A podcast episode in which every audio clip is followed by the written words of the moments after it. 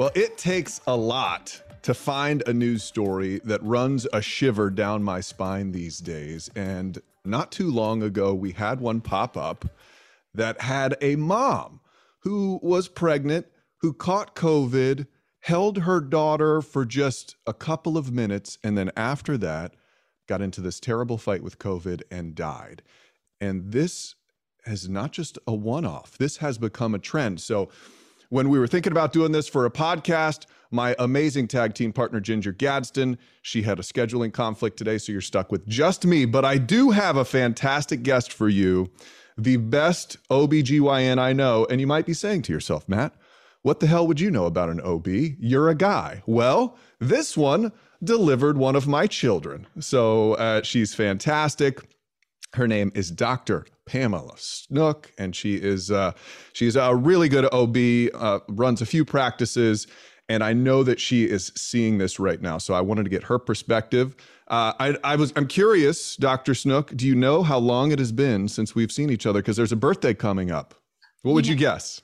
I figure it's Sawyer's birthday, right? Coming yes. up. No, and I'm gonna guess she eight or nine now. Oh wow, you okay? The the time is traveling fast for you. Uh, six years okay. old, she'll be in September. Six years old. Okay. So yeah, hasn't been that I long. I had to look back on that. I haven't seen you guys in a while, so I was I was just like, oh, how that was my that was my ultimate test question. Um, yeah. No, no, we have a we have a lot to talk about, but uh, she is a beautiful baby, and she's now a beautiful kid, and you did a wonderful job and uh, and it's great to see you again. But I know that I was hoping to see you under better circumstances. It, it's not right now. So so what are you seeing in your practice with these pregnant women?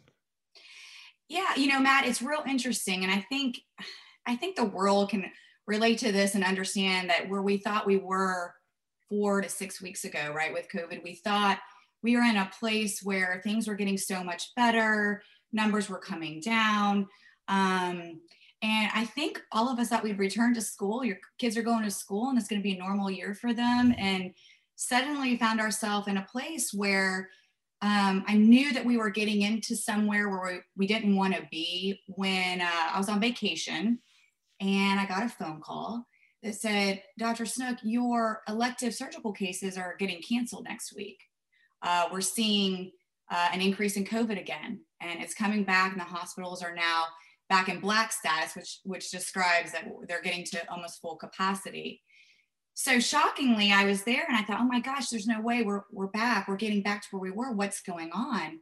And uh, the Delta variant presented itself, right? So I came back from vacation and started hearing, you know, the same news stories that you're hearing, right? This, wow, this is really affecting pregnant patients. What in the world is happening here? Um, and so it's exactly what people are saying, and, and we are seeing it on the front lines that now pregnant patients are getting really, really sick with COVID. Um, and because of that, they're delivering their babies early, like you mentioned, and some of them ultimately um, are, are, succumbing to this disease. So it's become uh, a local, a statewide, and now you know a countrywide pandemic issue that uh, I'm glad that I'm here to talk about and, and, and talk what's really going on there. Yeah, I'm glad you're here too. And I'm, I guess I'm just confused as to did this change? Did this change with the variant coming along? Because I wasn't hearing many stories at all about pregnant women who are really struggling this with this. We we've been painting this picture of if you're old and infirmed, you're pretty much the only person who has to worry about this stuff. But so so were pregnant women affected like say a year ago when things were heating up, or or did it change with the variant?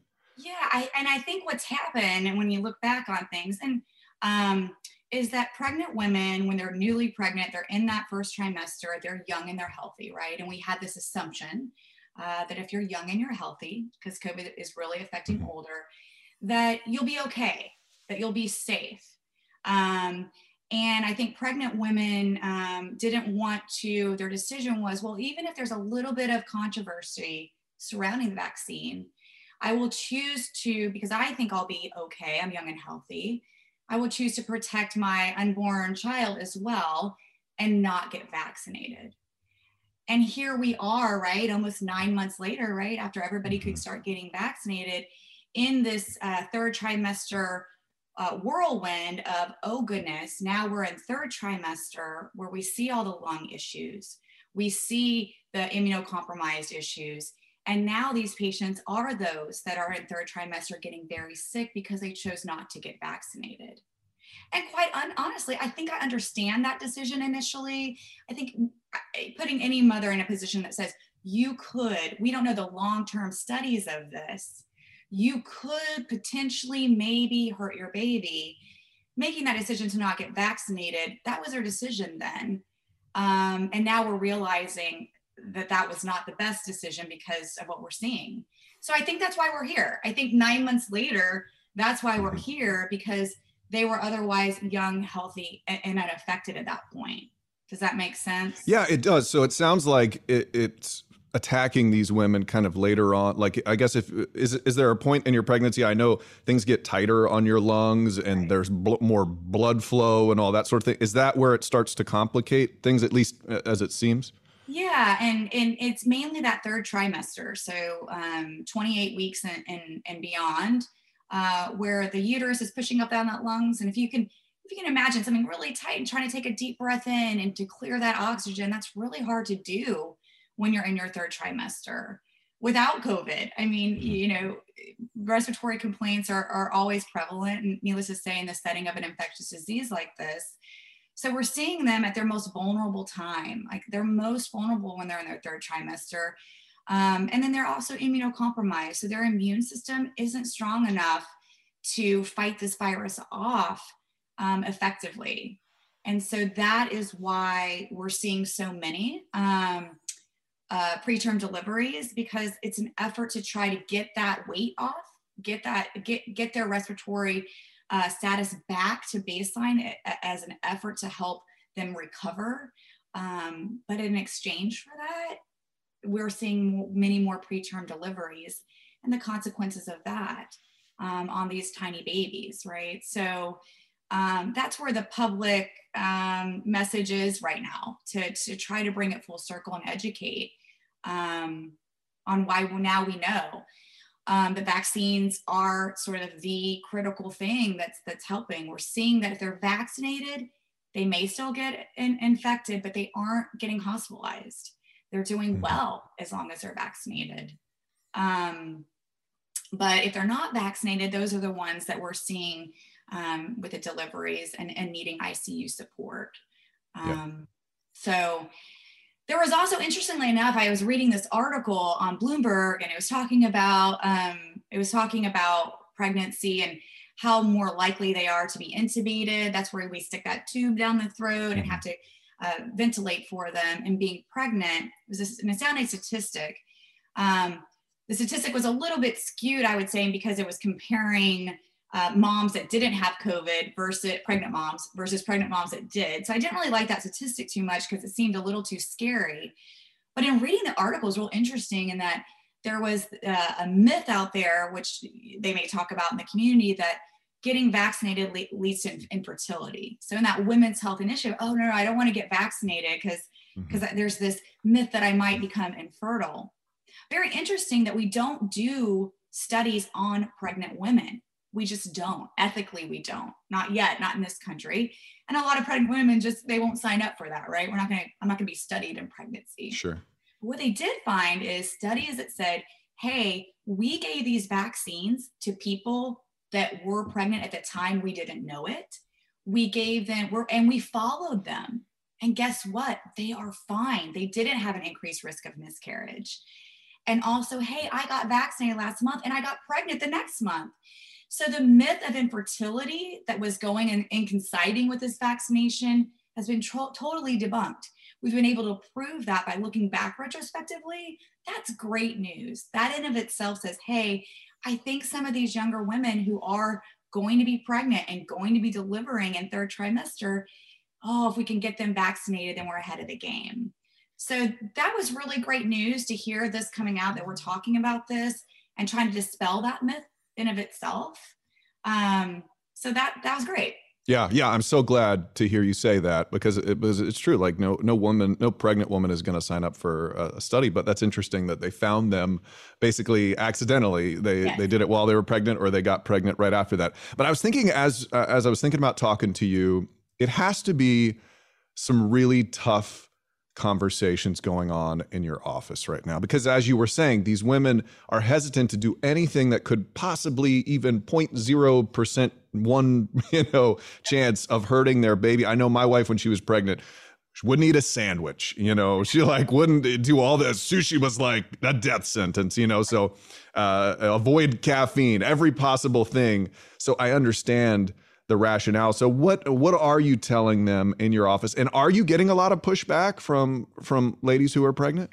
Yeah, you know, it's interesting. It, it, it there's kind of like two schools. There's the the the absolute no's, absolutely will not do it. I, you know, never, don't even bring it up anymore. I'm not going to get vaccinated. And then there's it, the large majority. I would say 75% of my patients have, are amendable to the conversation and actually just didn't put it as a priority to talk about. Maybe they didn't want to talk about it in the sense of having that pressure or having to make that decision, right?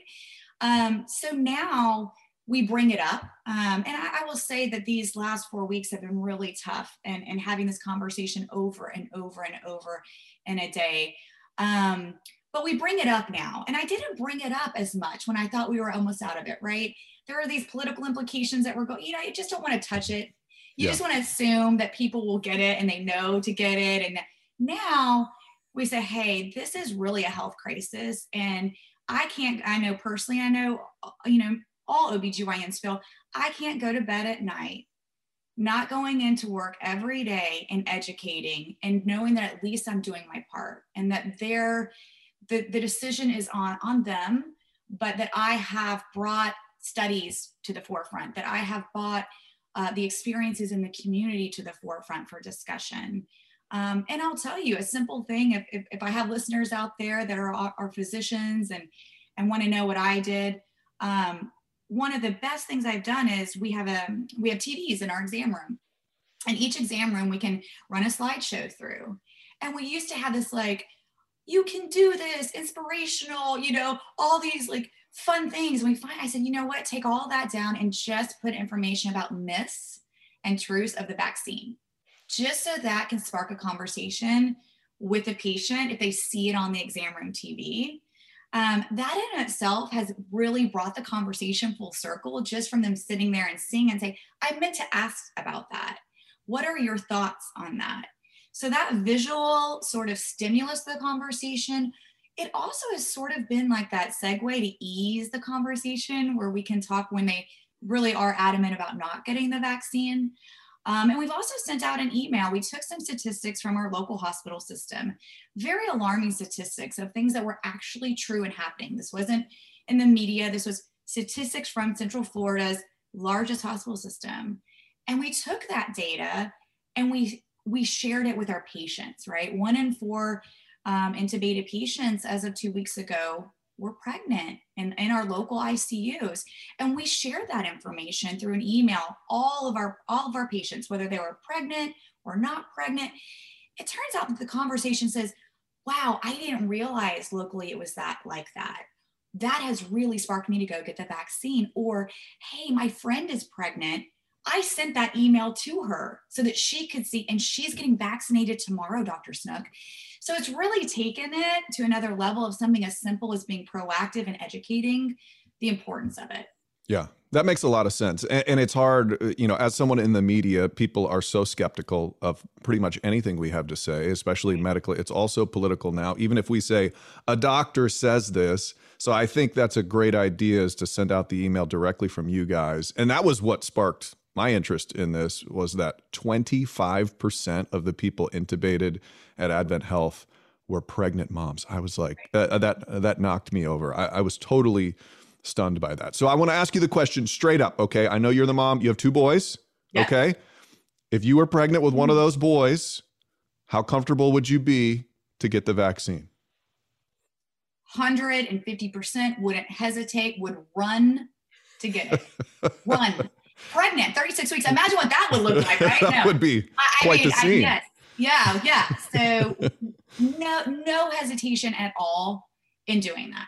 Okay. All right, good to know. I also am curious as to what it's been like being an OB throughout this whole crisis now, because um, you are hospitals seem to be designed to just pretty much all COVID right now. So how do you work around that system to be able to do your job? It has to be complicated, I would imagine. Oh wow, you know it's complicated. It's it's complicated more even in you know even in the pregnant mom that that that she's going to deliver. Oh my gosh, I ICU. You know, here's another scenario that I thought we should we could talk about, and that I wouldn't think about otherwise unless I experienced it. Um, you know, with COVID and all the beds and all the resources and all the nursing focused on that, there still are things that need attention, surgical cases that need to go forward um, that unfortunately are getting delayed, uh, rescheduled, or if they're not desired, you know, imminent, we can't we can't do that, right? Um, and an example of this in my field was I had a patient that needed to have a procedure because she she had a miscarriage and she needed help. She wasn't critical, right? But she tested positive for COVID, asymptomatic, didn't get vaccinated. And so her surgery got canceled. Okay. And it got postponed because it wasn't emergent at the time. And they had all the resources focused on COVID patients. It turns out that that patient, not her choice at all, but she ended up having a miscarriage on her on her own when she didn't want that and ended up back in the ER, needed some blood transfusion it was kind of a big deal, right? Mm-hmm. And and this didn't affect her because she had a baby. It actually affected her because she couldn't get the treatment early on in pregnancy that she needed because the resources of COVID. Well, that's a challenging place to be as a provider. Oh, wow, I never thought of it like I couldn't do your non emergent procedure that you need mm-hmm. um, because you tested positive for COVID. We can't ventilate a COVID positive patient. She didn't get vaccinated here we are. And there's the consequences of that too. You know what I did, Matt? I sat down and I saw her for her uh, for follow up, and I said, "Do you mind me asking? This was this whole delay and everything was very interesting to me, in that you tested positive for COVID and you didn't get the vaccine. Do you think that you would change your mind now? Do you think looking back, had you known the safety profile and had you known this would you she goes i am going to recover from this and i am going to go get vaccinated as soon as i can yeah. and she says absolutely if i had been vaccinated i would have gotten my procedure i wouldn't test positive i wouldn't all those things mm-hmm. i thought that was pretty powerful i thought yeah. i thought that conversation was meaningful um, so it's bigger than that. It's bigger than the story of the mom that unfortunately you know ends up passing away and then has the preemie baby.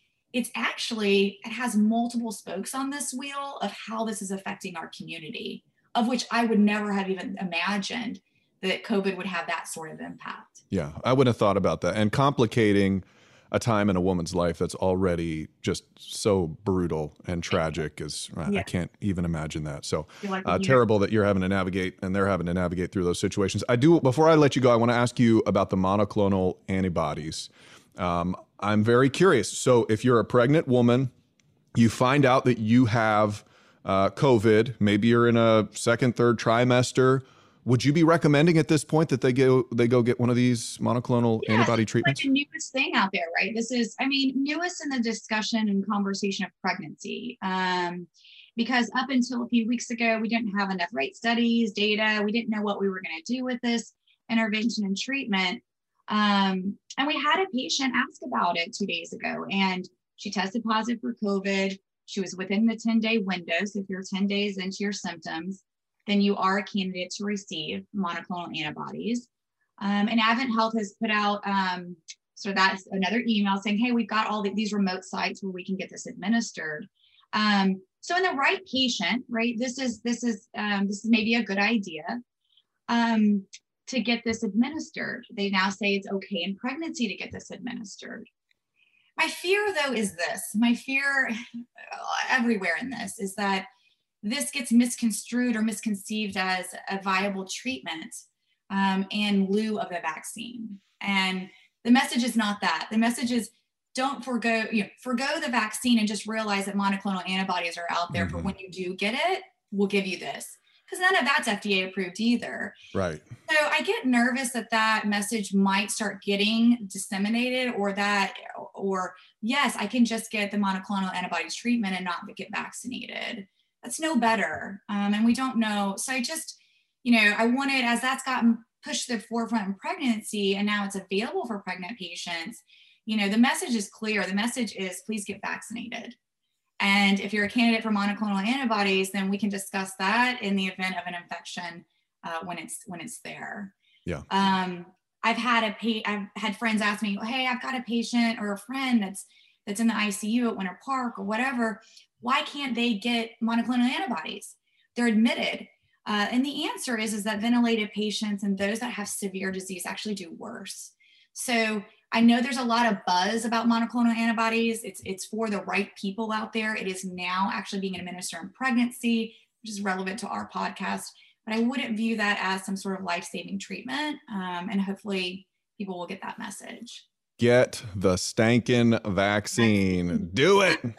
Don't rely on something else. Just get that vaccine, which now the Pfizer is fully 100% FDA approved. So that excuse is now out the window. Dr. Pamela Snook, fantastic job. Always great talking to you. Also, by the way, her husband, Dr. Chase Fawcett, been on this podcast before, one of my favorite all time guests and we even had to edit a little bit of him out, telling telling some of our uh, some of his emergency room uh, oh, stories. Boy. It always goes there. It always goes uh, there. It's the best. Dinner table conversations are interesting in our household for sure. I bet. I bet. And he's good at a party. So thank you so much for awesome. talking to us, Dr. Pamela. Dr. Me. Pamela Snook. Yeah, it's our pleasure. And uh, by the way, if you ever want to check out one of her practices, Contemporary Women's, it's in uh, Winter Park, Lake Nona. Anywhere else?